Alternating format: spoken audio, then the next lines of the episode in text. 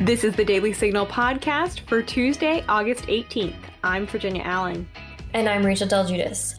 Marjorie Dannenfelser, president of Susan B. Anthony List, joins me today on the Daily Signal podcast to discuss her new book, Life is Winning Inside the Fight for Unborn Children and Their Mothers. Also, we invite you to take just five minutes to complete the Daily Signal podcast survey.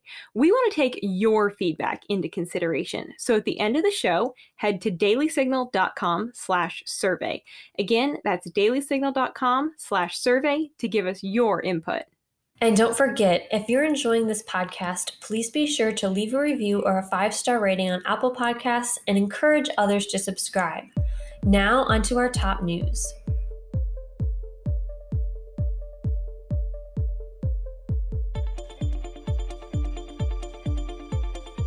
House Speaker Nancy Pelosi is calling the House back. In a letter to Democrats, Pelosi said via CBS News Alarmingly, across the nation, we see the devastating effects of the president's campaign to sabotage the election by manipulating the Postal Service to disenfranchise voters.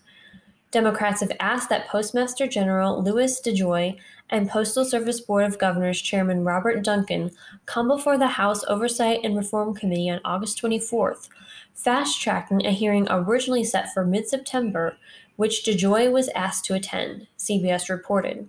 Pelosi added, Postmaster General Louis DeJoy, one of the top Trump mega donors, has proven a complicit crony as he continues to push forward sweeping new operational changes that degrade Postal Service, delay the mail, and, according to the Postal Service itself, threatened to deny the ability of eligible Americans to cast their votes through the mail in the upcoming elections in a timely fashion. The Trump administration announced plans Monday to begin drilling for oil and gas along the 1.5 million acres of the Arctic National Wildlife Refuge in northern Alaska. Interior Secretary David Bernhardt told reporters that over the course of this oil and gas program, it could create thousands of new jobs and generate tens of billions of dollars. Environmental groups have long opposed drilling in the northern Alaskan region out of concerns for climate change and the indigenous species that live there. Lena Moffitt, the Sierra Club's senior director of Our Wildlife America campaign, released a statement threatening to sue the administration over the drilling. The Trump administration's so called review process for their shameless sell off of the Arctic refuge has been a sham from the start. We'll see them in court, Moffitt said. The administration says a completed assessment reveals that polar bears won't be harmed by the drilling, but Democrats continue to voice strong concerns over the environmental impact of the gas and oil drilling. Protests against police in Seattle once again became violent, and 18 people were arrested on Sunday when a protest turned into a riot. Fox News reported that rioters threw rocks and explosives at law enforcement officers. One officer received an injury to the eye and burn injuries to the back of the neck. Carmen Best, Seattle's first black police chief, who resigned from the force last week after 28 years, said last week via Fox News it really is about the overarching lack of respect for the officers, the men and women who work so hard day in and day out. The idea that we've worked so incredibly hard to make sure our department was diverse, that it reflects the community that we served, to just turn all that on a dime and hack it off without having a plan in place to move forward is highly distrustful to me. Chicago Mayor Lori Lightfoot spoke out in support of the Chicago Police Sunday after violence erupted in the city over the weekend. Violent rioters embedded themselves into peaceful protests on Saturday, leading to the injury of 17 police officers and two protesters, and the arrest of two dozen rioters. Video released by the Chicago Police Department shows rioters using umbrellas to mask their identities from the police, and one individual using a skateboard as a weapon to assault an officer. Lightfoot joined CBS Face the Nation on Sunday to explain what happened. Unfortunately, what we've seen in cities all across the country, not just Chicago, is a continuing wave of protests. The vast majority of these have been peaceful, but what we've also seen is people who have embedded themselves in these seemingly peaceful protests and come for a fight. So what happened yesterday was really over very quickly because our police department is resolved to make sure that we protect peaceful protests, but we are absolutely not going to tolerate people who come to these protests looking for a fight and are intending to injure our police officers and injure innocent people who just come to be able to express uh, their First Amendment rights. Activists such as the group Increase the Peace spoke out against the actions of the police officers, saying the march was peaceful until CPD and other law enforcement agencies began an all out assault on protesters. It's a critical time in our nation's history. Now more than ever, at the Daily Signal, we're committed to equipping you with the best information and insight we possibly can. And to do that, we need your help. By sharing your thoughts and suggestions through our five minute online survey, you can help the Daily Signal improve our reporting and reach more Americans with the message of freedom. You can find the survey at dailysignal.com slash survey.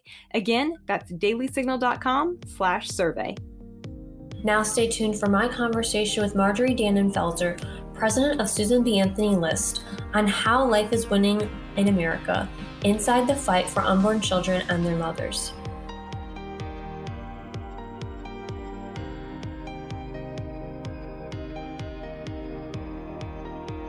I'm joined today on the Daily Signal podcast by Marjorie Dannenfelser. She's the president of the Susan B. Anthony List. Marjorie, it's great to have you with us on the Daily Signal podcast. I love being with you. I'm a former Heritage intern, so it's one of my favorite places to alight. Well, thank you so much uh, for making time to be with us. And as a former Heritage intern myself uh, from just a few years ago, it's great to be uh, have that common uh, bond together. and so you're taking over. exactly. You're the author of a new book, Life is Winning Inside the Fight for Unborn Children and Their Mothers. What would you want our listeners to know about this book? I think the most important takeaway is that to understand two things. One is if you uh, believe that abortion is the taking of the life of a human being, someone equivalent to you and me in terms of moral standing, then you have a cause that is the greatest civil rights cause of our time. And if that's the case, it's important to understand the political muscle that this civil rights cause has and to exercise that muscle, to flex it at important points along the way recognize the political moments in which you should be stepping in and uh, breaching the divide between our founding documents, which acknowledge the foundational right to life, and where we are now under a Supreme Court not acknowledging that and undermining that. Well, in the book, uh, you talk about how the pro life cause went from what was an orphan political problem to a winning issue that really has been embraced at the highest levels of the Republican Party. So, can you talk a little bit about how that happened? Yeah, I mean, I think it is um, instructive for this movement, which is so central to all our rights. It's also instructive for any movement, any cause, any principles in which you believe that have their basis in the founding and the founding documents. Um, it went it was an orphan cause. You could you could witness that, and I don't think it takes ex- much explanation for anybody who has really been following this for very long and cares about it at all. It had been um, the back of the bus issue for the Republican Party for very very long time. Um, the attitude was let's uh, let's get these guys. They they do a lot of work during elections. Um, but let's make sure that we hide the position once we get to a general election and once we are in office, um, we can say, look, just stick with us because the best thing you can do is stick with the Republican Party because we're the people who will take care of you. So once the people that we have supported are in the um, in their Senate offices or in the Oval Office or in the House offices, we come to them. Uh, activists, I believe, in the past, especially, came to them and said, "Hey, we need your leadership on this issue." It was as if their friendship had dissolved or had had been forgotten. That is something that a union, um, the NRA, um, tobacco farmers, any union or any uh, lobby who takes itself seriously would not be treated in such a fashion. And so I think really it's a story of taking this movement seriously enough to make sure that there was a system of, um, of punishments and praise and support and withdrawal of support for uh, candidates and then elected officials who um, either support the cause or didn't support the cause. That's what politics is. So what was missing was that really strong political arm of the movement, and we have we're not where we need to be. I think we're well along the way. That's the story that this book tells. Well, you also talk about how uh, pro life women in particular really uh, helped build the coalition of the pro life movement uh, into more than, you know, a 900,000 uh, uh, you know, strong group of grassroots activists across the country. Uh, can you talk a little bit about how this happened? Yes, you know, I was working in the House of Representatives and I was um, helped create the pro life congressional caucus, and my job was to try to corral votes um, of pro-life Democrats, which were which were there there were many then, and pro-life Republicans, um, to get a majority vote um, on any legislative matter. Um, the thing that I saw as being one of the most uh, prohibitive factors in in getting ahead was how overwhelmingly feminine the pro-abortion movement was and how overwhelmingly male ours was. Now, I love men. That's the difference between us and the feminist left. But we needed really strong women spokespeople who were elected to office and could put to the lie that said that somehow abortion was the great liberator for women. And we really just didn't have that. So that is how Susan B. Anthony List started, named for the suffragist who was proudly pro life. Um, and we built that. We built a team of great pro life women um, there is a pro life women's caucus in the House of Representatives now, I'm proud to say. Um, and we then saw we kind of had critical mass, not as not enough women, but at least critical mass. And so we moved on to the larger strategy of the national pro life movement um, with that as a springboard. So, something that has really impacted the abortion debate on a whole has been the debate over partial birth abortion. And so, how is that uh, particular debate within the larger context of the abortion debate really, uh, I guess, signified it in such a way that it, that debate itself has really made a mark on when abortion is discussed and what that um, procedure is? How has that specific debate impacted the larger abortion debate? It's an important question because uh, the answer to that question, um, even in answering it, even in discussing it in the in public life when that was introduced long ago, involved a discussion of what the abortion procedure is. This is why I'm a convert to the cause. Actually, talking about what it is. What is the object of an abortion? The object is is the death of a child. That is the that is the um, that is the purpose of it, and and the object of it is a child. Um, it's not a frog. It's definitely not inhuman. It's definitely human. So that kind of conversation, but especially when it involves a late term abortion and the grisly detail that one must speak of when you're explaining what a partial birth abortion is, really mm-hmm. changed the debate in the early 90s or um, about what this uh, and early and mid 90s about what this was because the problem with this particular human and civil rights cause is that it's hidden um, we in every other civil rights or human rights cause in our nation's history, you'd have pictures um, that were compelling, that were humanizing and just demoralizing to see how humanity could treat each other. You have the spraying down of blacks in the South. You've got pictures of slaves, um, their backs, this the leather having gash, you know, slash great marks across their back. All sorts of horrific pictures of all other civil rights battles, but this one is the hidden one. So it, it takes words to describe, and now we have sonograms to also picture. But that has been the challenge, and that's also why in, in later times now, um, the bill that we championed um, along with National Right to Life, who started it uh, in many states, is the 20 week pain capable bill, uh, really focusing on the humanity of that child and what the act itself is.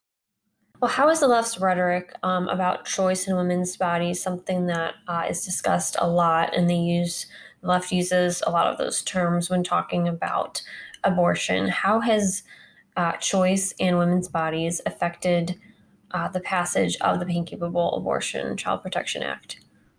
Well, I think it's interesting. Um, my body, my choice uh, was and remains the mantra pretty much. That's kind of where the gut of the of the movement is. They sometimes have better words and marketing schemes and words to use, but that's basically what it com- comes down to. And that is definitely where I was coming from when I was very strongly pro choice in college. I literally said those words and believed them. Um, I was a, a Duke, change from pre med to philosophy, and in that distance, really started to ask some pretty tough questions about well, doesn't it beg the question to to uh, put put it in those terms? So moving on to other terms made it much harder. um, you had to do backflips to get to this is not the death of a person, of a human. Um, so, how has that, the, the, partial birth abortion debate, the late term abortion debate, the born alive uh, debate, where Governor Northam um, discussed allowing a baby to just sit there with no help um, in a failed abortion, it really contrasts that sort of what I consider a very empty way of describing what's happening in abortion my body, my choice, acknowledging only one person in that choice. And then the other way, which is the death of that child, the manner in which the child dies, the um, what the eyes, ears, nose, eyebrows, fingernails, heartbeat, uh, ability to hear a mother's voice and and and respond to her song at late, uh, you know, just starting at five months that contrasted that beauty of that image um, the sweetness of that image contrasted with my body my choice um, is very is very advantageous for just deeply human resonance and how we respond to arguments well pivoting to more recent events regarding the Black Lives Matter movement and all we see going on there, do you see an opening uh, or opportunity as there's talk about the value of life, the sanctity of life? Is there good news there and a headway that you see can be made when discussing the sanctity of every life? I do, I do, and a couple of ways come immediately to mind. And one is my great friend, the great Alveda King, always discusses this in reference to her father and her uncle, Uncle Marty Luther King, and in her own work in the pro life movement, and saying that we, in repeating her, what they said, those men in her life said, which is that we're all one race. We're all in the same human race. We have different ethnicities that arise to the DNA and your skin level, but we are all one race. And therefore, we should be seeing each other with through one perspective that we are one and that we are created in the image of the creator. And so when we encounter laws across this country that are called anti discrimination abortion laws across the country, where they're passing state after state after state, it's a law that's, that, uh, that Clarence Thomas has said he thinks that it's important for the court to look at, and they ban abortions because of ethnicity. Um, then we're we're talking again about a human and which humans get to live and which humans don't get and the decisions we make as a nation about who lives and who dies when we hear the quote from the dying george floyd says i can't breathe i also think of those tiny precious black lives whose breath is extinguished whose life has been deemed not worthy and I think it's a real moment for us to support our Black friends who are fighting this fight for unborn lives as well as um, as authentic and beautiful lives that adults are trying to live. Well, looking at uh, the response to your book, how have leaders, both in politics and culture, responded to uh, this book that's coming out? I've been really so pleased and really humbled. And when I say humbled, I actually mean humbled because I never even wanted, when I was back at the Heritage Foundation, I thought, I really don't want to get into that, you know, the pro life business. I don't think that's what I'm supposed to do. But every time you say something like that, haven't you found that God hears you and, like, oh, wait a minute, let me just put this thing in your way? So I really do feel like it's been the call of my life. And I've been so led by other people and by friends who have such great talent, almost always exceeding my own. But I've been pretty good at picking people to help lead this organization. So the response that I've gotten on the vice president has uh, written the foreword to the book. Sarah Huckabee has written a preface. Um, we're getting all sorts of great, uh, you know, governors and friends and good people around the country who've been involved in the pro-life movement for a very long time that um, that we work with and that are so enmeshed in the story of this book um, that they see what their part and they see the truth of it.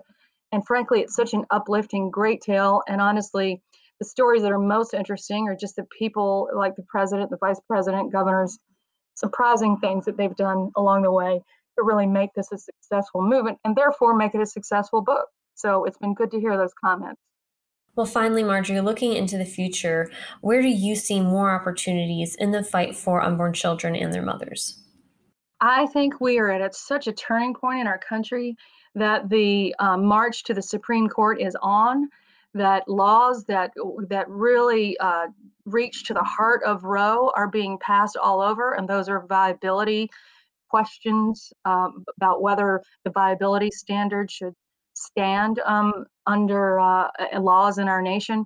And um, it is, we are very, very close to overturning, chipping away, deeming basically nothing as nothing Roe versus Wade, so that then the true will of the people, where we actually stand in this country, can make its way into the law in state after state after state. And eventually, it should certainly be for our nation as a whole. We should we are very close. We're much closer than we ever have been to being a pro-life nation. That's because of our courts and that transformation that we've seen right before us. And um, so we're close. We're very close. Um, we just need more, uh, like just an increment more of Supreme Court justices and a few laws coming across the bow at the court, and those are happening all right now. So it's a really, it's a moment of great hope. Well, Marjorie, thank you so much for being on the Daily Signal podcast and speaking uh, with us today about your new book. Once again, it's called Life is Winning Inside the Fight for Unborn Children and Their Mothers. Marjorie, thank you so much for being with us. That was fun. Thanks for having me. And that'll do it for today's episode. Thank you for listening to the Daily Signal podcast. And don't forget, we need your help to continually improve your podcast experience. So please be sure to head to dailysignal.com slash survey, or you can click the link in today's show notes to take the five minute survey. Your thoughts and suggestions are critical to our work for America. Thanks again for listening, and we'll be back with you all tomorrow. The Daily Signal podcast is brought to you by more than half a million members of the Heritage Foundation. It is executive produced by Kate Trinko and Rachel Del Guidice. Sound design by Lauren Evans, Mark Guiney, and John Pop. For more information, visit dailysignal.com.